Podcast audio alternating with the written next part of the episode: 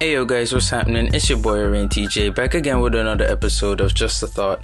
And today for episode 74, we're gonna dive into another exploration of the 48 Laws of Power by Robert Greene. We're gonna work on Law 11, and this law says, Learn to keep people dependent on you. This is another one of those laws that when I first read this book in 2019, I didn't originally get.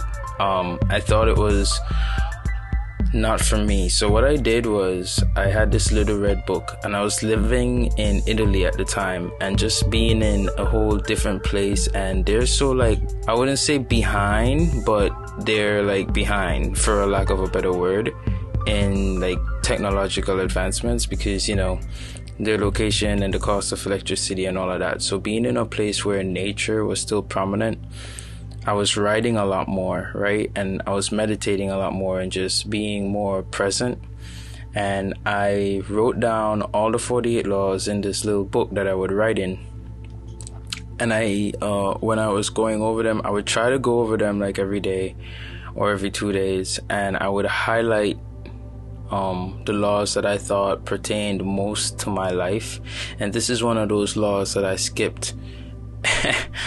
and, um, I originally didn't get it, but I could definitely tell you now I do. So let's try to break down what this law means. I mean, you sh- it sounds self-explanatory, but then it also sounds a little a little manipulative, like the last two or three laws have been sounding. But this law seems to hinge on a power dynamic that is very much about control, right? So Greene argues that to maintain power over others, they must always need and depend on you. He suggests that if they don't need you, they are unlikely to serve your interests. And it makes absolute sense, right? If you realize you don't need somebody, like, you're not gonna really, you know, adhere to their whims or like beckon to their call because you know they're not so high up on your interest pole. They don't have that what we now call in modern day social currency right?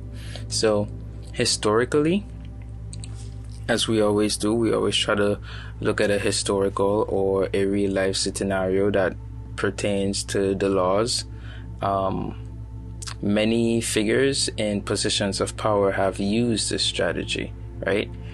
So one of the most prominent examples is Louis the 14th of France. By forcing the French nobility to live with him at his palace, he kept them under his watchful eye and dependent on his favor.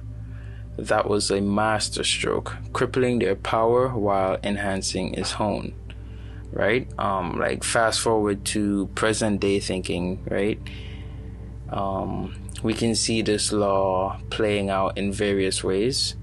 A classic example would be in the corporate world where bosses ensure their indispensability by closely guarding their knowledge and expertise, making it difficult for others to replace or bypass them. And you would think that's kind of shisty and shady, but it is what it is, right? And I've seen it for myself where I work, and it's kind of nuts. Like I'm a fast-paced person. I don't ever just, you know, I always like get promoted quickly and move up ranks quickly. And I've seen some already, right? So that's just me trying to bring forward to you in as humble a way as possible that it exists, you know? It's out there and if you're on the receiving end of it, one, don't take it too personally. It is what it is. This is the game of life. And if you're not on the receiving end on it and you're on the giving end of it, I understand and it makes sense. But I personally think there's another way, you know? It kind of speaks to the egos of men. But while this law may seem effective, it does raise questions about ethics and morality, just like the last law, just like every law actually. They all raise questions about ethics and morality because in the world we live today, society is at a, um, a different point in its emotional threshold than it was at centuries ago when things like this were the norm, you know, when the, the times of kings and queens and courtiers and uh, jokesters and you know, those times were different. It's still it's still going on, but it's under a whole different cloak. So the questions that it raised are stuff like its suggestion to manipulating others to serve your own interests so, how do we reconcile this law with our own personal values and principles? In the era of digital uh, distribution and cancel culture, where the misuse of power is quickly exposed and penalized, how does this law apply?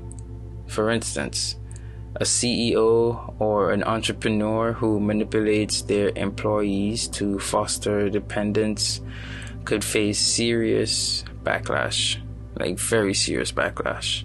Or on the flip side, some may argue that this law can be viewed from a different angle.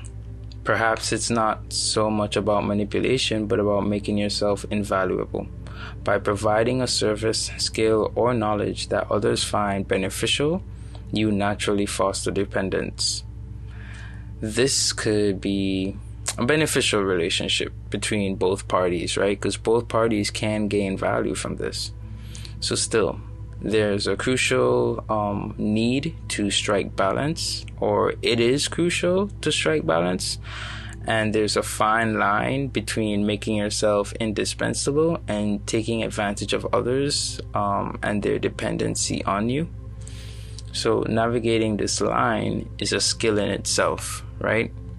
So I'm gonna wrap it up there today with that, and I'm gonna leave you there to think about how this law applies to your own lives and how you may be fostering healthy relationships where you are valued for what you offer, right? And I want you to question yourself and ask yourself are you doing that or are you manipulating others to create dependency?